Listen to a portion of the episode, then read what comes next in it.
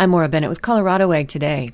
The Colorado Department of Agriculture's Colorado Proud program is highlighting the state's sheep and lamb producers in March with a twist on the traditional Irish stew. Business Development Manager Danielle Trotta says she brought an idea to Chef Jason Morse of 5280 Culinary, who is offering a family recipe. Everyone always does corned beef, so let's just try something a little different to stand out. So we went with lamb, which is obviously a very important um, commodity in our state. And uh, Jason took my lamb stew idea and put a little Lebanese flair on it from his uh, a, recipe that he had with his grandma. We have a Lebanese lamb stew, and you can also use uh, Colorado vegetables in it as well a three ounce serving of lamb delivers 23 grams of protein and almost 50%, uh, that's almost 50% of your daily protein needs. It also contains three grams of heart healthy non saturated fat. Colorado is home to 425,000 head of sheep, the third largest lamb producer in the U.S.